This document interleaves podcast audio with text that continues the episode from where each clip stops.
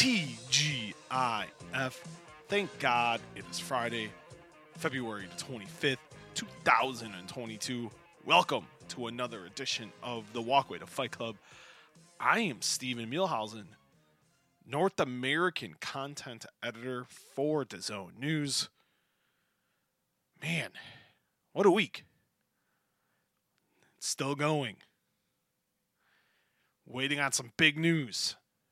Can't even say what it is, but I'm waiting. Waiting. Ah, but hopefully we'll have some a breaking news podcast for you guys later sometime on Saturday. But first I want to thank everyone listening to that podcast with Bobby Green. Man, that's tugging at the heartstrings still. Bobby Green bared his soul to the universe and just getting a ton, a ton, a ton, a ton of tremendous feedback. So it means a ton for everything that he poured out. Because man, as a father of two, that really tugged at my heartstrings. But a big thank you to Bobby Green for that yesterday, and thank you to everyone who's been listening. My God, we're now in the rank in the high up in the rankings in another country, South Africa, joining France and Germany. So thank you guys so much for that. It, it means a means a means a means a means a ton. I promise, I really do. From the bottom of my heart, thank you. You're downloading, you're subscribing, you're rating, you're reviewing Apple Podcasts, Spotify, Google Play, Stitcher, iHeart, Amazon Music, anywhere you can listen to a podcast, you guys are doing it. It's awesome. So thank you. It is my pleasure and honor every single time to get behind this microphone and let you guys know I hear you. The world hears you. So keep it up. Keep listening. Keep downloading. Keep subscribing. Keep doing all that cool shit. So thank you so much. Today's guest, man, was lucky to get this one. Undisputed junior welterweight champion Josh Taylor. He returns on Saturday, defending all four titles against WBO mandatory challenger Jack Catterall. You can watch that on ESPN Plus. Man, Josh Taylor interview was going well that we started talking about Terrence Crawford, and then he got chippy, and I get it cutting he was cutting weight. He's more than likely tired of hearing about Terrence Crawford, but it is a conversation that has to be had. And hopefully he does understand that. I don't think he did, but I think in the grand scheme of things, if he when he looks back on it, I think he'll definitely understand. But I'll we'll tell you more, guys more about next week at the end of this podcast. Enough of me. You don't want to hear me anymore. You want to hear from the champ, the one and only Josh Taylor. He really doesn't need an introduction, but we all know who he is. He is the undisputed junior welterweight champion of the world. He defends all four titles coming up on Saturday from the OVO Hydro, the sold out OVO Hydro in Glasgow, Scotland. You can catch it on ESPN Plus. He faces Jack Catterall, the one and only Josh Taylor. And Josh, does it get weird when we when you get called the undisputed junior welterweight champion? Definitely not. I'm getting accustomed to it and I love it. never get never get used to it. You know, I was I was talking to my crew this morning. I was letting them know I was going to interview you, and I always ask my crew, "Hey, if you guys got any questions, let me know." And the one thing, the one that really stuck out to me, and I want to ask you this because I remember in the build-up to Jose Ramirez, you kept calling him a peanut. So with Jack, what is Jack Catter? You called him a nut. So what what is Jack Catterall leading into Saturday? Is he any food or anything in particular? Nothing at all. You know, it was a different atmosphere, and it was a different atmosphere in the in the USA. You know, I had it all against me. I had all the odds stacked against me. You know, um, having to come, having to do. Uh, I got hit with having to do a, an isolation thing and go to Mexico City and things like that. You know, and then there was a couple of other things that I wasn't happy around, and you know, it, was, it felt like it was us against the world. You know, I wasn't able to bring my family with me. I wasn't able to bring my fa- my fans with me. You know, and uh, it felt like it was just me against the world, you know. So I had that fire in the bit between my teeth to to come away with the win even more. You know, we we talked in Vegas a couple days before Canelo and Caleb Plant, and we didn't talk about this at all. So and this really intrigues me. Was it was ever was it just because of everything going on with COVID that the family wasn't the, wasn't able to come over, or well, yeah, were travel restrictions and stuff? Travel restrictions. People weren't allowed to come into the U, the USA. Um, so my family couldn't get the visa to come over. None of the none of my traveling fans could have was able to come over. So yeah, not, none of the none of the UK fans or my family or my friends could come over with me. It was just myself and my team, and that was it, you know. And uh, that was it. So yeah, it was just it was just like it felt like us against the world, and um, that's why that's why I was fired up and ready to go for it. Was that extra added motivation for you going into the Ramirez fight or no? Yeah, I had a little bit more motivation, but you know, but it felt more special, you know, because it felt like it was just us and the team, and we were really all working towards the same goal, and we were all dialed in and tuned in together. So yeah, it was great. You know, we talked when we were talking in Vegas a few months back. You had said the knee was progressing, the knee was going well. How it, how it, when did you start feeling hundred percent? Sorry, what was that? when we talked during uh, Canelo and Plant Week, we were I asked you about your knee, and you said it was feeling pretty good. When yeah. did it start feeling hundred percent? Yeah, when I got back home, and when I was in Vegas, I went to see uh, uh, a specialist up in California about my knee, and got a couple of good treatments on it. Come back, and then I started started feeling better. And when I come back, it just it sorted itself out with good treatments, good physios, and good doctors, and uh, it sorted itself right out. So yeah, it's uh, been been training flat out ever since. You know, so it's been good. You know, you know, I saw a picture. Top Rank put a picture up with you and Ken Buchanan. A, how was that conversation? And B, was it surreal to be around him? I've known Ken for a long time. I've known Ken for for since I was about 17 years old. Um, one of my first coaches was actually his son. Okay. Um, one of his sons. So I know I've known on of Ken for a long time, and I, I met him when I was about 17, 18 years old, and I used to always come into the amateur gym that I was uh, a part of Lochend. My coach Terry, um, he comes in. He used to come in all the time regularly and train and keep fit, and I used to talk to him all the time. So I got to look up to him and. Um, you know, got to see some of his old fights and things like that, and tell me all his old boxing stories and how they used to do it and how they, uh, sharing the room with Muhammad Ali and topping the bill at Madison Square Garden and all his old stories were just uh, amazing. I could listen to them a million times over.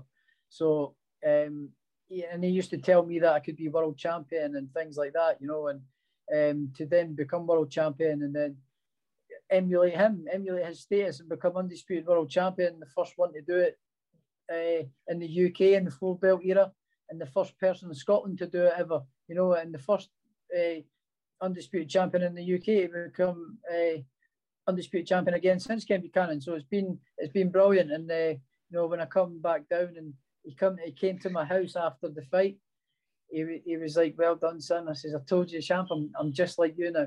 I'm just like you." That is amazing. And is is he so? Is he someone you've always looked up to? yeah, yeah, I started looking up to him when I was like 17, 18 years old, 17, 18 years old, because he used to come into the gym, but I used to train it and stuff. So yeah, it was uh, it was really cool. What was it? What was it about him that you were like, man, this is someone, you know, I want to not pattern yourself. Having a legend of the sport, just having a legend of the sport in the gym, you know, and some that's been there, done that, wore the t-shirt, you know, going away over to. Uh, America to win his title and had most of his fights on the road and away and away from home. And you know just a real tough old school fighter and with, with class as well. You know he was just he had a, he had a aura about him when he come into the building and stuff. And yeah he was just a, a real good fighter and a real good person too. Do you feel you've surpassed him or do you feel like you or do you feel like you got a ways to go I've still got ways to go yeah I've still got ways to go you know um I don't think I will say I'm better than Ken Buchanan. You know, it's uh, I wouldn't want to disrespect him. I wouldn't want to disrespect him. You know, it's I just feel very honoured and proud to that I can say I call myself an undisputed world champion just like him. You know, I remember when the fight was first announced with Jack, and I was like trying to like wrap myself around like why you would make this title defense because like you really didn't need to make it. You could have, you could have went, you could have relinquished all the belts, and then you could have went on to 147. What was the mind process in your mind of wanting to stay at 140 pounds at least for this title defense? I can stay at 140 pounds, and uh, he's he's my mandatory. You know, um, it's my mandatory. So if I'm staying at the weight, it's my mandatory defence. I wouldn't have had a way of getting out of it anyway. You know, I wouldn't have, I wouldn't have, I couldn't have not taken the fight because I would have got stripped of the belt if I didn't take my mandatory challenge. So it's a mandatory challenge at, the end of the day. Why did you want to stay at 140? Because I can, because I can stay at 140. I can stay at 140 if I want. There's still big fights, but um, we also made a deal. Um, he was in the position to fight uh, Jose uh, Jose Ramirez before me as a mandatory, but we both come to agreement that um, he'll step aside and he'll let me fight him for all the belts. And then on the back of that, I would fight. I would keep my word and fight him after the fight, and that's what I did. I've kept my word. What does it mean to you to do all four, defend all four titles in your home country? Not, not, not many people get that opportunity. No, it's amazing. No one's ever done it. No one's ever done it. So it's another piece of history for me to make. You know, and um, keep setting new records and you know keep writing history, writing myself in the history books. Are you the best 140 pound fighter in history, in boxing history? In boxing history, you can't say yes, that. Um, you know, Why I not? I can't say that. I wouldn't. I wouldn't want to. I wouldn't want to disrespect other fighters, but I'm certainly up there. There's not many that comes. There's not many that become undisputed world champions. So you could certainly say I'm one of the better ones. Yeah who are the best fighters besides yourself to ever compete at 140? Oh, there's loads, man. I could be here all day. I could be here all day, so I don't want to waste any more time, but there's loads. You know, you look at, the, and everyone's already looking past Jack, and everyone's looking towards your future. And yeah, how hard is it for you to stay focused on the task at hand and not worry about things that could be looming later in 2022 or the beginning part of 2023? very easy very easy because if if I don't if it doesn't go my way, I don't get these fights. And you learn you see what happens. You look at what happened with Teofimo Lopez. Look what happened with Anthony Joshua and Andy Ruiz. Look what happened to a few other fighters that have overlooked what's happening, what's in front of them, and it goes it goes pear shaped. It goes wrong. It goes the wrong way. And I'm not making the mistake that these guys are looking past. You never. I've, one thing I've always learned in boxing: you never ever underestimate or look past your opponent because that's when it goes tits up. What is the best thing about Jack Catterall that you've noticed on film? Well, I'm not going to say what what he's good at, and they might see this interview or whatever, you know. So, um, yeah, he, he, does he does a lot of things really good. He does a, a lot of things really good, um, but we know we've got the antidote for it. How many people have been bugging you for tickets? Oh yeah, my phone's still going. My phone's still going. People I haven't heard from in years and ten years oh, how can you get tickets? And, uh, yeah, okay, aye, aye. so when does that phone shut? When you fu- shut that phone off? Because I've talked to fighters fighting in their hometown. I've asked this to Terrence Crawford. He tells me as soon as the week begins, that phone goes off, and I don't want to see it. Are you yeah, that same, same, mode or no? Yeah, same thing. You know, I keep my take, I come out, I sign out my my social media and things like that. You know, I keep my phone on in case you know it's my family and stuff. And yeah.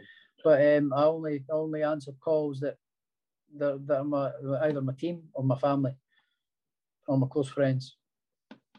What does this fight mean for the country of Scotland?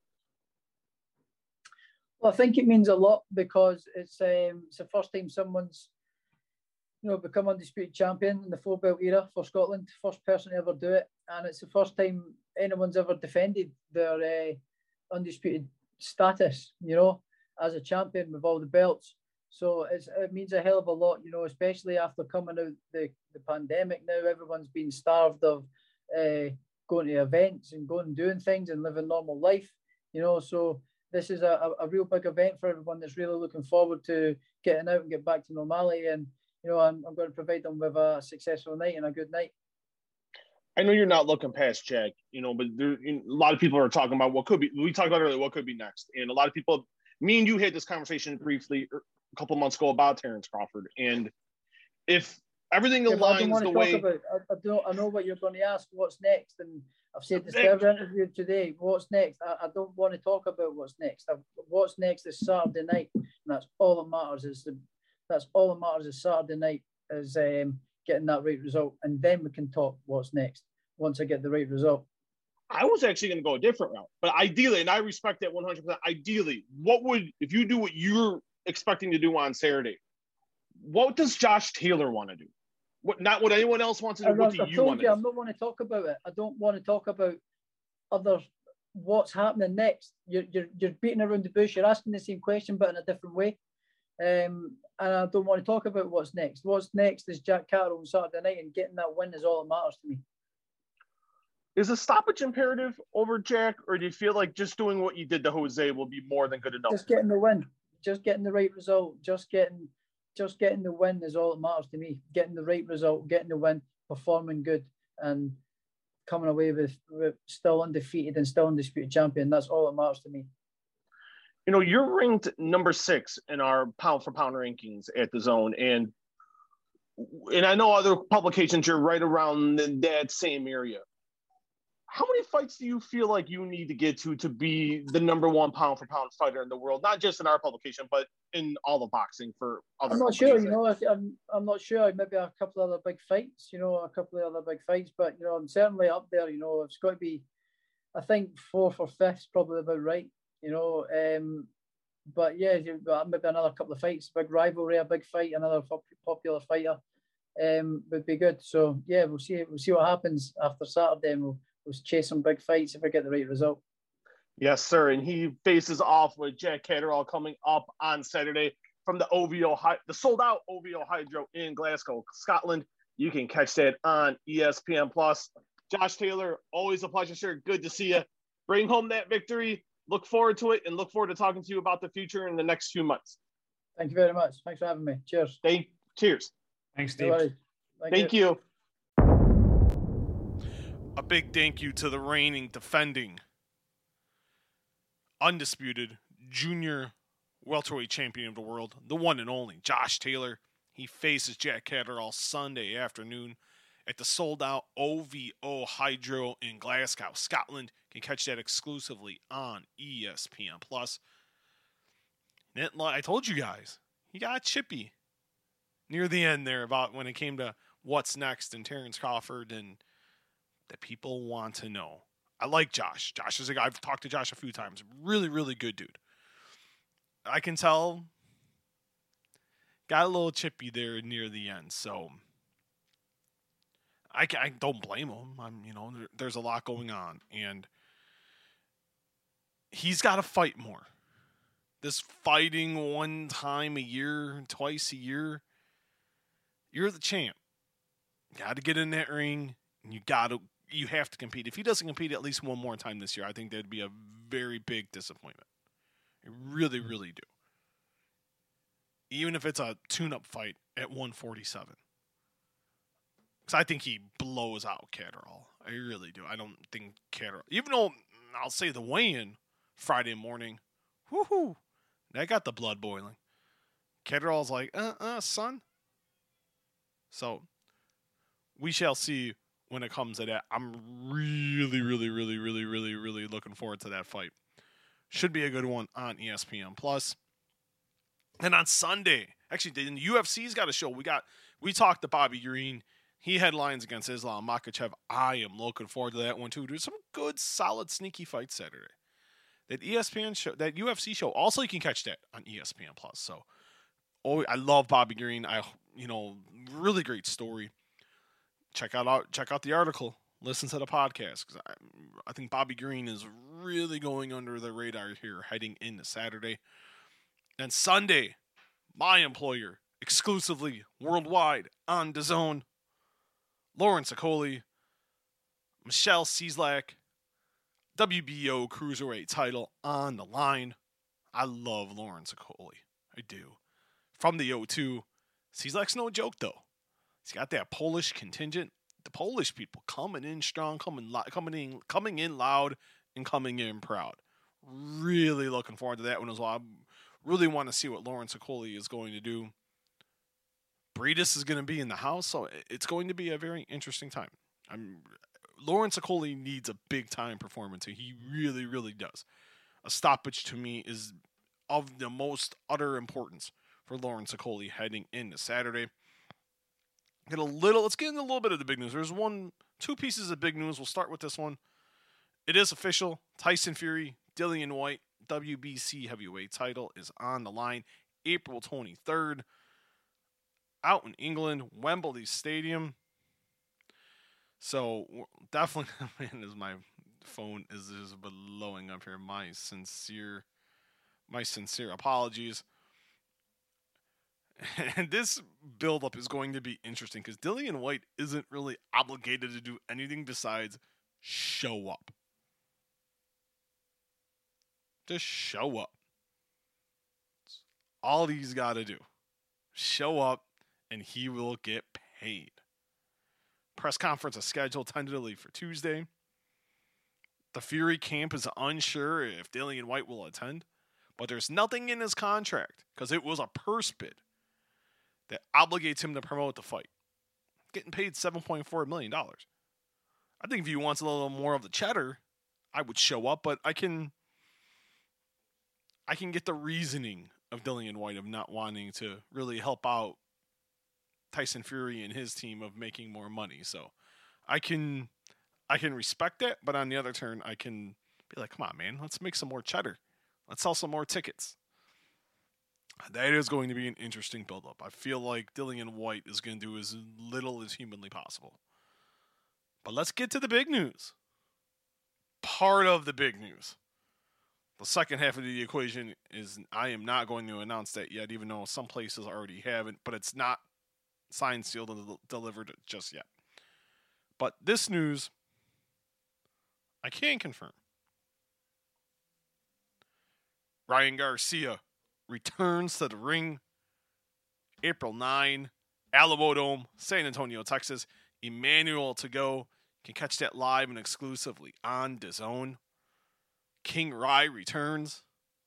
The Rye turn. He hates that from what I have been told.